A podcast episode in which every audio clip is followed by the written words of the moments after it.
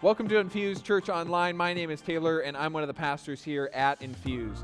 Question for you Do you feel like you're good at setting healthy boundaries in your life? If you hesitated or just said no, which is honestly probably most of our answers, then you need to stick around for today's message. We're glad you're here.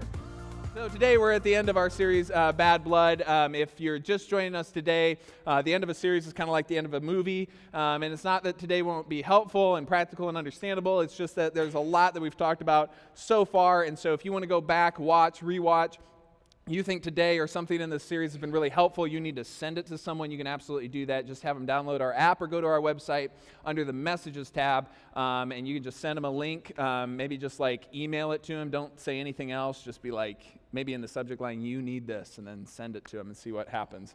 Maybe it'll be helpful. Um, just kidding, that'll probably create bad blood. Anyways, um, so we all have bad blood. That's the thing we've been talking about um, the small moments in life that are kind of not so great, and then we have the big relationship wrecking bad blood. And, and that's where we spent a lot of the time so far. Today, we're going to talk about a kind of a different type of bad blood. Um, but the whole goal of this series um, is from the words of the Apostle Paul, who is this guy who knew a lot about bad blood because he had it in his life. And he said, if it is possible, despite bad blood in our lives, as far as it depends on you, live at peace with everyone because nobody wants bad blood. And ideally, we all want to live in peace. Now, before we get too far into today, I'd just like you to think about the bad blood in your life. And maybe it's kind of more of the uh, smaller bad blood, the things that aren't like relationship enders, not the things that just like everything's blown up. Maybe it was something this week that happened. It's a small something that happened that just kind of, you know, just enough of a little bit of a bad blood. Maybe it was on the car right here. Somebody said something that just kind of really set you off and it just created a little bit of a bad blood, something like that. To put this in emoji terms, because some of us are really familiar with these these days, um, it's the, the type of bad blood that's somewhere between this face, which is, I don't even know, like crying, happy, so glad, and this face, which is not. Okay? Um, it's the, the type of, of, bad blood that sits somewhere in here that, that it certainly brings a little bit of bitterness to your life, a, a little bit of resentment to your life, but it's not explosive, at least yet.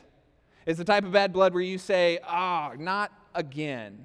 Or why did you say that again? Why does this keep coming up? It's the kind of bad blood that, that kind of finds itself coming into our life over and over and over again, over months, maybe even years, and it just is bothersome.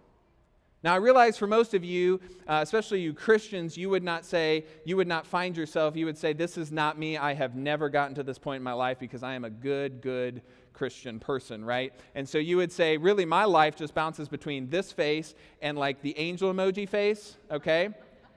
And to which I would say, You might be lying, okay? Because truly, even if you don't externally get to the super angry, um, bleeping face, um, you might internally get to that place in your life. You might be the person that has a pretty good filter, but internally, this may represent a little bit closer to how you feel. And regardless of if it comes out or not, there has been some bad blood created between you and somebody else, and you certainly have kind of internalized it into your life. And this can happen all the time. Maybe you have a boss. Um, some of us have, have worked for bosses like this where they ask you to stay late all the time. Maybe they give you a big project, maybe more than you actually have bandwidth to actually get done. Maybe they've asked you at some point in your career to do what you kind of feel like is their job. And that's just kind of frustrating, isn't it? Or, or your spouse, um, you, you say to your spouse all the time, I'd like to be on time, but it just doesn't happen. And it's frustrating. And it hasn't worked and fi- it hasn't fixed anything. Nothing's changed for like the last decade. Or maybe you have parents who kind of guilt you a little bit. You know, they just say that, well, we haven't seen the, the grandkids in a long time, and boy, we just love them. And you're like, well, what about me? But then, then you kind of get what they're getting at, right? They kind of guilt you a little bit. Or maybe you have a friendship that's a little bit more one sided, that it's not so relational, it's just kind of just you, and you kind of have to do all of it. Or maybe you have kids, and, and your kids just kind of constantly need bailed out again and again and again, and you're like, what is the problem? And it's frustrating and it builds inside of you. You may not be here yet, but you're getting there because it builds bitterness, it builds resentment slowly over time, drip, drip, drip, drops of bad blood over time. And it's so frustrating, isn't it? That people, could you believe it, that people would treat you that way? That you would tell them, I don't like that, but they still keep doing it over and over again. So, now with that in mind, with that kind of bad blood in mind, I just want to ask you a question. I want you to try your best to resist the temptation to get defensive because I think some of us may tend to like get a little defensive when we're thinking about our bad blood and then this question. But I think it's a really important question, especially with where we're going today. How much, how much bad blood have you enabled? How much bad blood in your life have you allowed to continue? You know, you know that kind of bad blood, that, that reoccurring behavior that you're kind of sitting there thinking to yourself in those moments, like, do I have something to do with this? Could, could I do something differently? And you kind of feel like there's just this small little nudge in your heart and your conscience that says, I think I'm supposed to do something. I'm not sure what, but I feel like I need to say something, do something to stop enabling this bad behavior, that, that there could be bad behavior, bad blood that could be prevented. I'm guessing for most of us, if we ask ourselves, how much bad blood have we enabled? Have you enabled? Most of us, for most of us, it's more than we think. It's more than you think. It's more than I think. We actually enable a lot of our own bad blood. We, we, we sit there and we say, well, it's not my fault. It's not my responsibility. They just make decisions and say things that are just negative and bring me down. They affect me negatively. But the Apostle Paul would probably jump in in that middle of that internal argument and, and probably say something along the lines of, like, sure, that's true. It's negatively affecting you until you stop letting it affect you. Because remember the words of Paul, the words of Paul were so far as it depends on you, live at peace with everyone. See, I think there's a lot of preventative bad blood in our lives out there in our relationships than we realize because, and this is the problem, because we don't know how to set healthy boundaries. We don't know how to, in a healthy way, say, I can't. I won't. That's not okay. I am going to walk away now. Most of us in this day and age, especially with technology, we resort to the unhealthy boundaries, the unhealthy alternatives to a healthy boundary, which is I just ignore it. I don't respond to the text message. I pretend I forgot it or I didn't get it. Or you ignore the phone call. You don't respond to the phone call. You say yes, but you really didn't mean yes and you probably won't follow through, or you do follow through, but you kind of do it half heartedly because you really wanted to say no in the first place, but you didn't. So now you're kind of committed, and so you at least have enough respect for them and yourself to actually get at least half of it done, but it really wasn't like a full follow through. And then at the end of the whole experience, you just kind of feel a little resentful about the whole thing.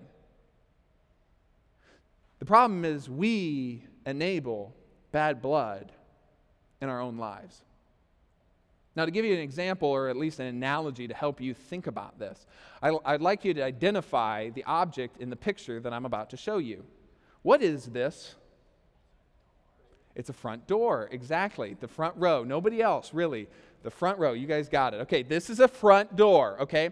Now, curiosity, and you guys don't seem very participatory today, so this is just the one question I ask you to participate in, okay? How many of you have a front door on your home? Okay, thank you. Some of you still don't believe you have a front door in your home. That's fine, okay? I just asked just one question, but that's fine. That's fine, okay? Why do you have a front door in your home? To get to get in. Yeah, to keep people out, right? what is a front door? It's a boundary. It says, "This is where my home begins and where you should stay until I open it." Right? Imagine going home tonight. Just challenge you to do this if, if you don't can't internally get where I'm going with this, okay? If you went home today and you took your front door off and you took if you have another, you know, storm door or something like that, you have no door on your house. Just take it off. And then I just want you to think to yourself, and maybe even ask your spouse tonight before you go to bed, just think to yourself, how do I feel going to sleep without a front door? Some of you feel, okay, bear with me. I'm going to get to that. Okay? Right, most of us would go to sleep thinking, well, I feel a little vulnerable. I don't, I don't feel as secure without it. Whereas if you went to sleep tonight and then you put that back the door back on, you would probably feel like a little bit safer. What did we talk about last week if you were here? We talked about in a conversation creating what? Safety. Safety first. Otherwise, you're not going to get very far. Do you think there's a tie in between boundaries and having healthy conversations? Absolutely. Some of you would even go so far as to say, you know what, Taylor, having a, a door on my house and even a lock on my door gives me peace of mind. P- get, get that.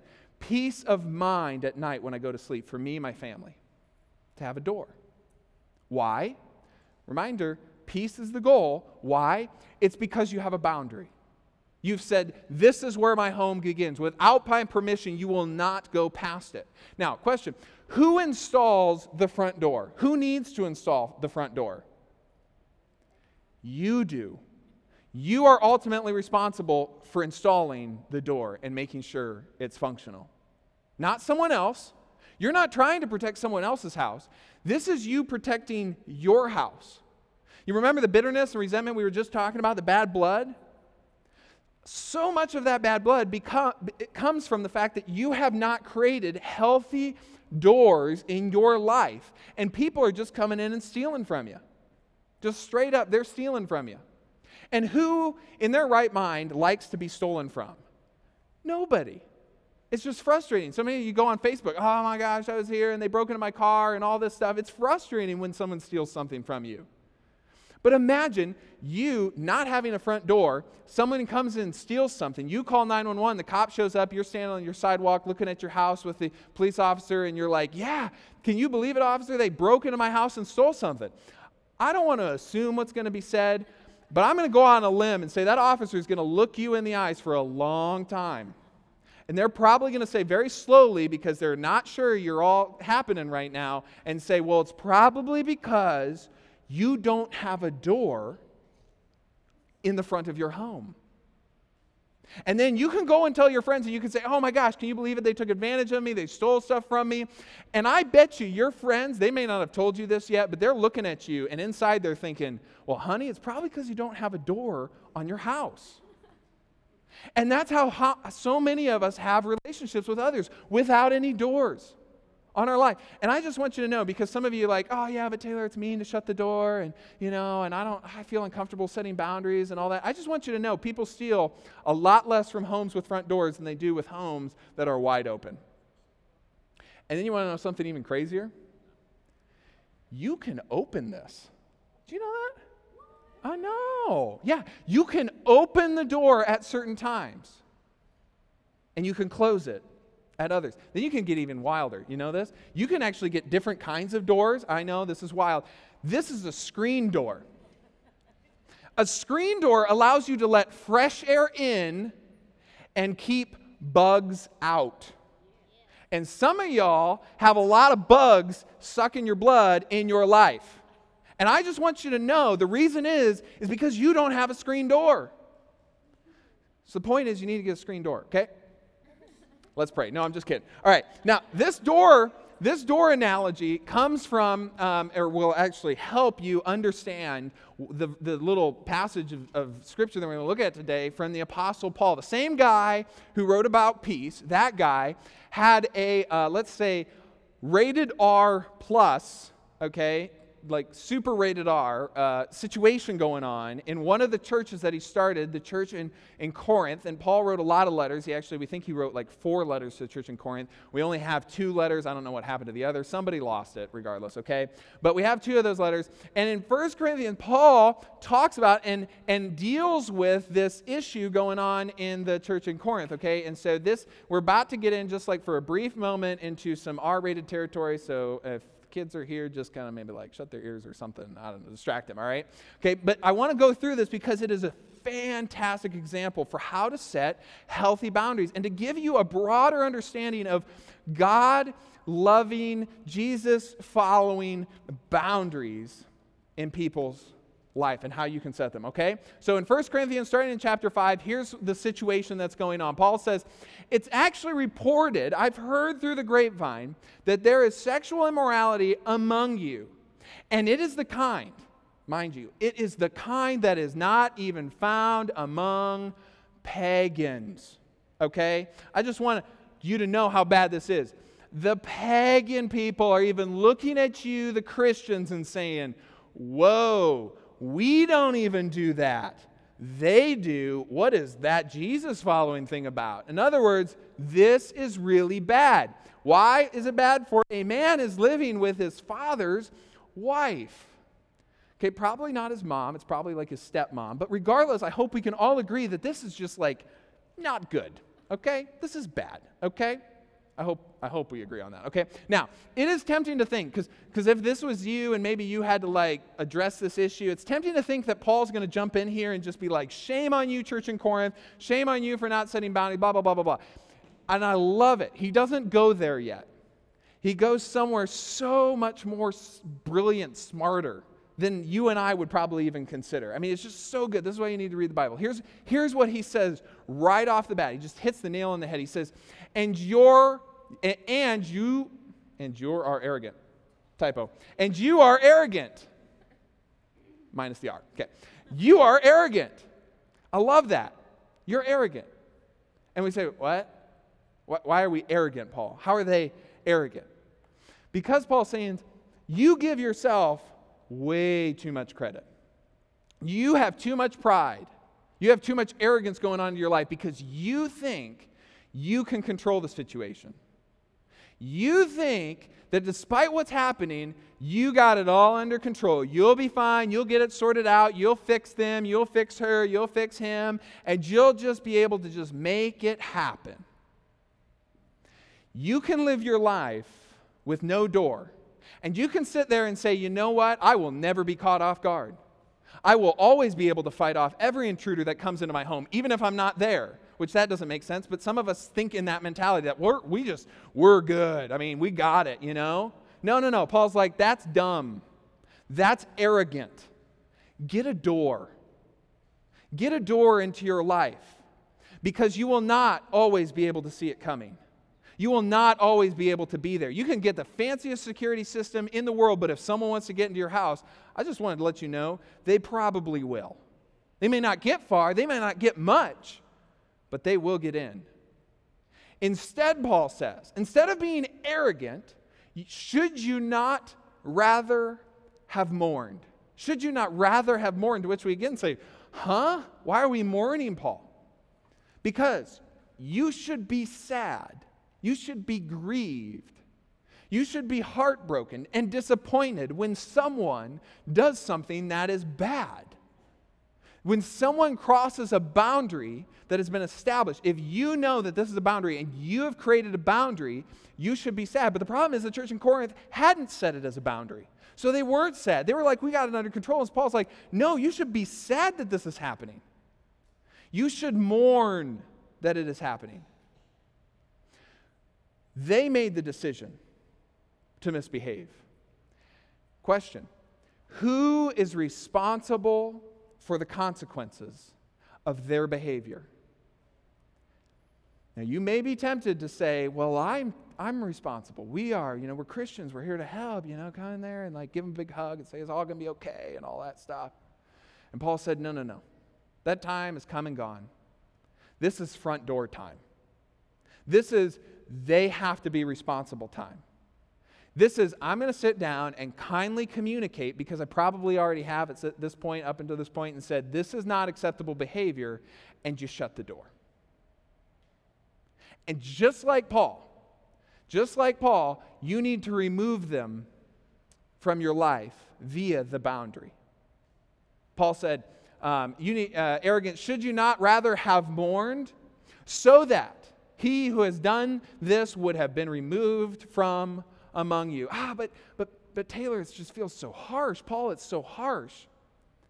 Listen, has anyone ever come up to you and said, I'm just kind of offended and I feel like it's a little harsh for you to have a front door in your house? No. Nobody's ever said that. That'd just be weird. Why? Because it is socially acceptable to have that kind of boundary. But the problem is, in our day and age, it is becoming less and less acceptable to set really any boundaries at all. We need to be working 24 hours a day. We need to have the phone and be accessible 24 hours a day. And that's just the world that we live in. And so for someone to set a boundary is just kind of, well, it's countercultural. It's odd. We live in that demanding world, no boundaries.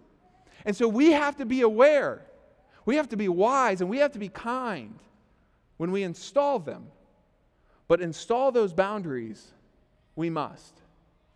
Paul passes judgment. He says, as the story goes on, For though I am absent, he's gone. I'm not there in body, I am present in spirit. And as, and as if present, I have already pronounced judgment in the name of the Lord Jesus on the man who has done this terrible, pagans don't even do it kind of a thing when you assemble, he goes on, when you assemble, when you all get together for church and all that stuff, and my spirit is present with the power of our Lord Jesus. In other words, you got to check your motives, okay? You got to check your motives before you start putting up boundaries. Make sure that if you're a Jesus follower, you need to make sure Jesus is a part of that situation, okay? And it is a great way to just check your motives. So when you all get together, Jesus is present, okay? You are to hand, get this, you are to hand this man over to Satan for the destruction of the flesh. It's like tense. It's kind of like, in fact, in the Greek, it's almost like saying, um, in the original language, it's almost like saying, this man, you need to meet your new parole officer, Satan. You know?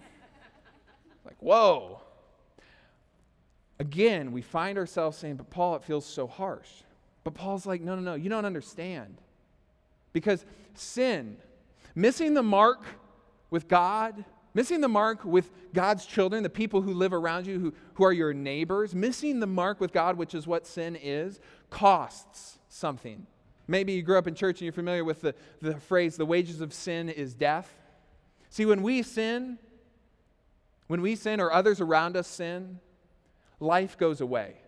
You can almost feel it. If you think about it, when, when you think, I think there may be some sin happening, you just, just assess the situation. And I bet you will feel as though life of joy and peace and mercy and forgiveness and grace has just kind of left the building. It goes away. Bad blood is not life giving. Make Satan his keeper so that he will get so far into his sin, he will get so beat up and so exhausted by the cost on his personal self, on his being, on his soul for his decisions. He will beg for something different. He will get to a point in his life where he's like, I'm tired of living this way. There has to be something different. It's just, it's too much and he will beg for life again. And you have seen this in people's lives who hit rock bottom and they're finally willing, they finally open up their hearts and their minds to something else. See, this isn't malicious.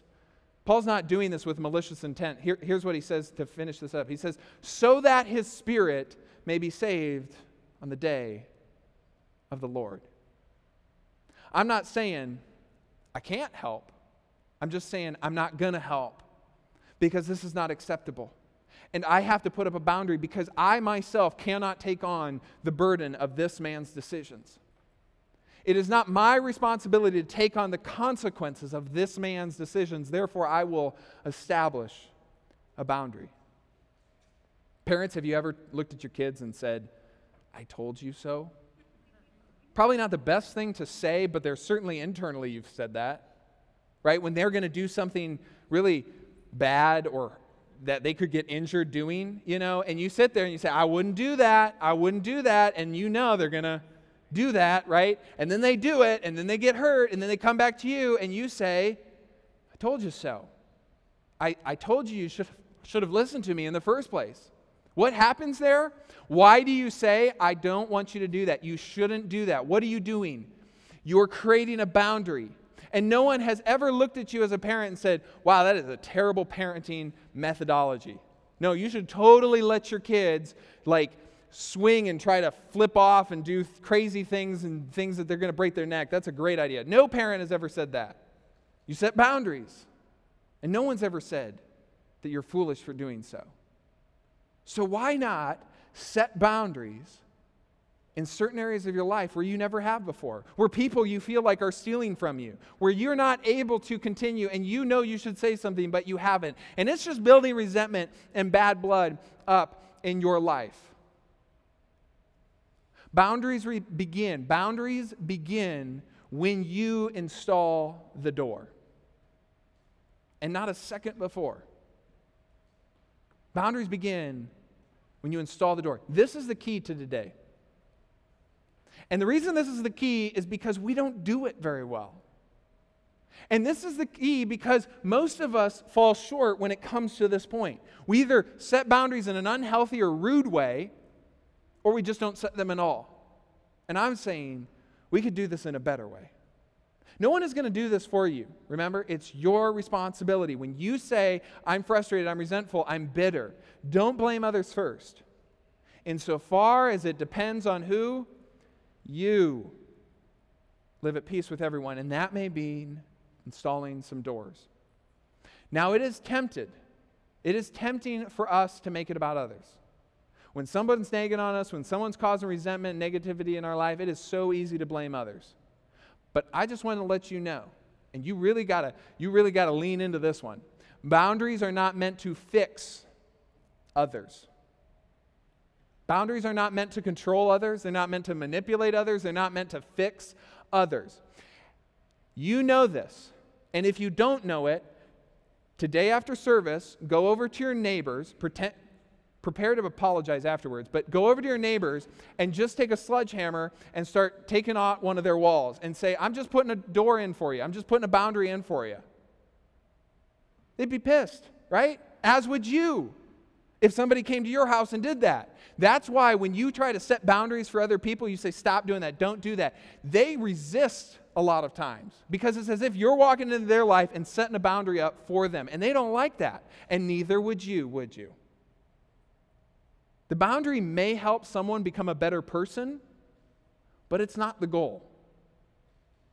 Stephanie and I, um, we, we have a problem of uh, talking to one another while we're on our phones. I don't know if you've ever experienced that before. Okay, I will have a conversation with her and she'll be on her phone, or she'll have a conversation, I'll be on my phone. Okay. It is not the best way to have a conversation. You can say all day long you're trying to multitask, and you can multitask, but you physically cannot. Like studies show you cannot do it. Okay. And we, and I especially, have gone out of my way to say, hey, I'd love to talk to you when your phone is put away. Who is that about? Who has the problem? Me. Stephanie doesn't have a problem. Stephanie's fine. She's doing Facebook. She's, she's fine. I have the problem. Who's, who's having a little blood, bad blood stir up in their heart? Who's, who's getting a little resentful? Me.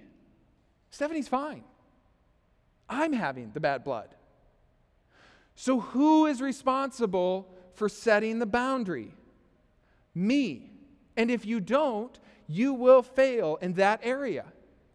You just say, hey, I'm not trying to be mean about it at all. That's not at all. i w- I'd love to talk to you when your phone is put away. I will talk to you when your phone is put away. And then they have the choice of whether or not it's worth it for them to put the phone away. That's up to them. But it's not about fixing them, it's just saying, I can't have a conversation this way. It's a me thing. And you could say, well, that, that seems just a little tad bit selfish, Taylor that's all about you, then I just want you to consider what God did for us. Consider the fact that God said, It is not that I don't love you, because I do love you. It's just you keep sinning. You keep doing these really bad things. You keep hurting me and you keep hurting others. And I'm going to set a boundary that says, I can't be with someone who does that. Parents, have you ever done that before with your kids? I can't, I can't be around you when you behave like that. Otherwise, God would say, if I am with you when you behave like that, then I'm not me. I'm not God. I'm not holy. I'm not what you really want deep down. You want a rock. You want salvation. You want someone you can trust. You want someone who is unchanging. And you desperately need that in your life. And if I compromise who I am in any way, I will not be who you need me to be when you need me. I will not be a perfect Savior that you so desperately need. Even when I come to earth as Jesus and I eat with you and I talk with you and I teach you, I am not compromising on truth. I am not compromising my value. I am not compromising the love that I'm showing you. It's a boundary.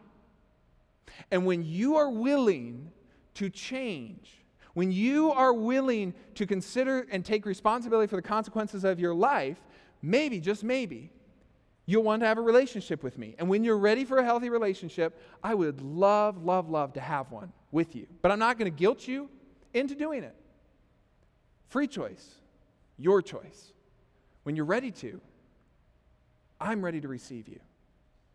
But not before you accept my love. Not before you recognize your sin.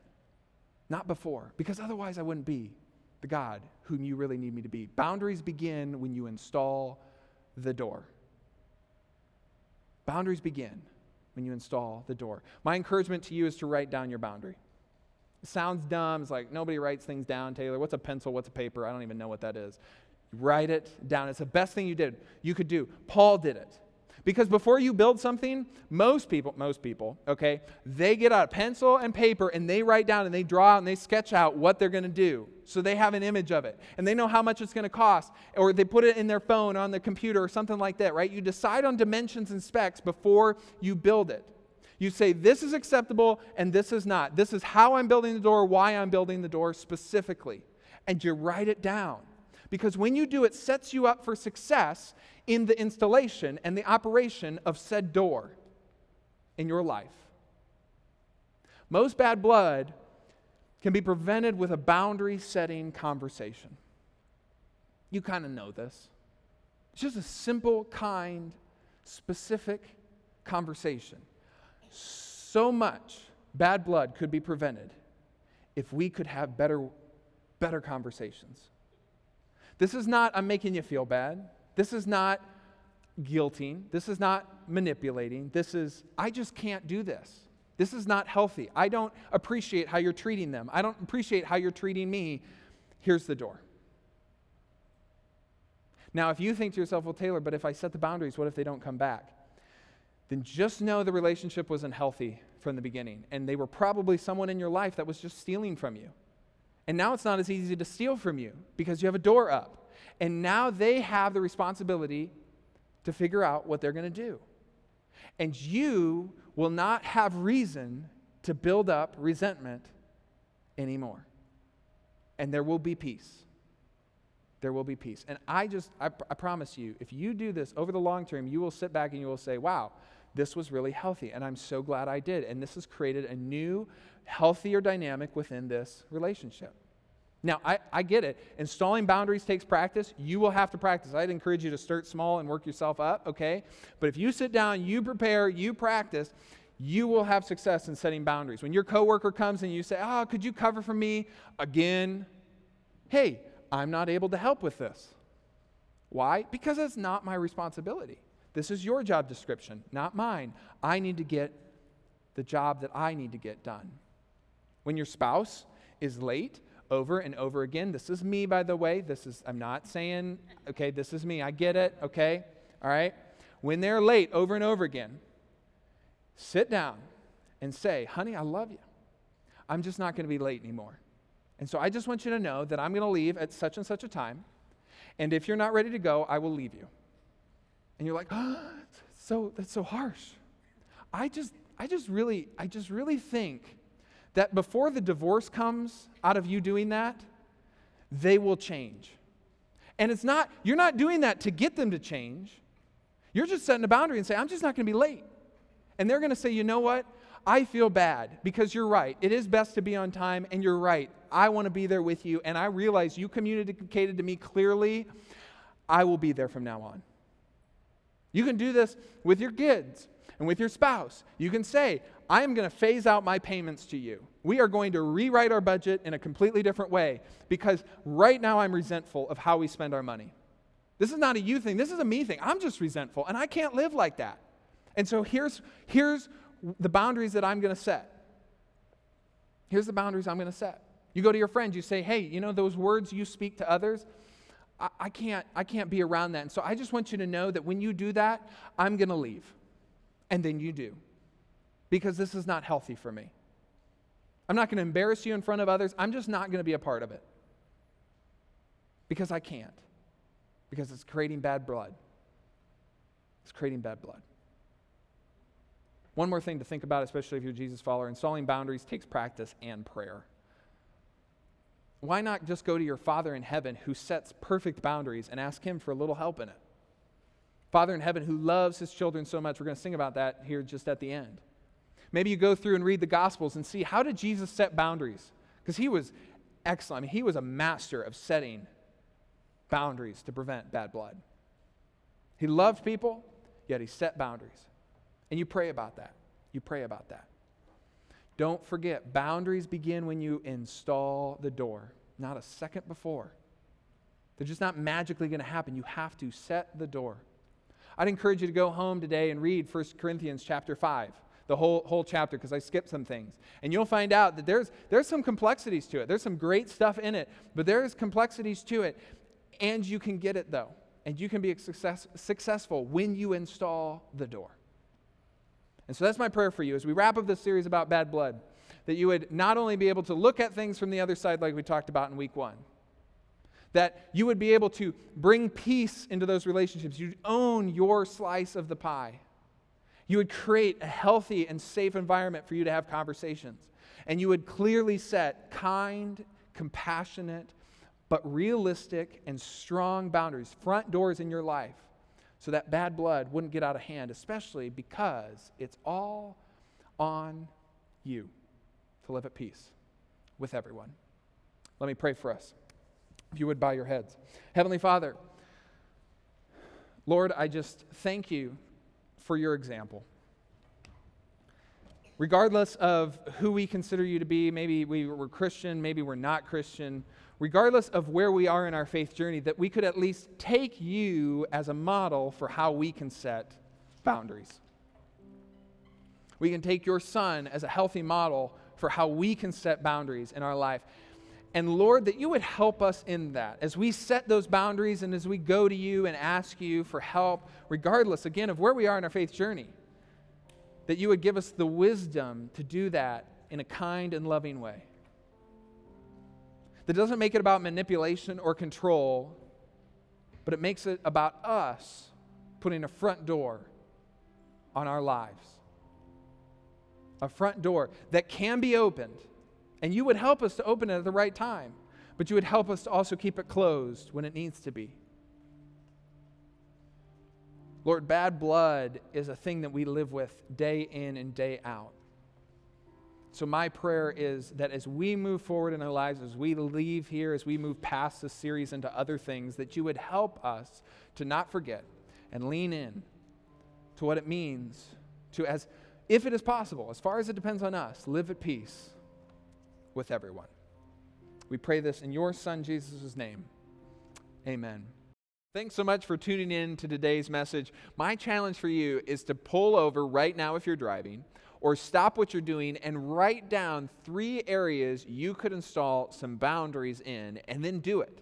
I think you'll be surprised at how, maybe not in the short term, but certainly over the long term, God will honor those steps and you will see a decrease in bad blood in your life.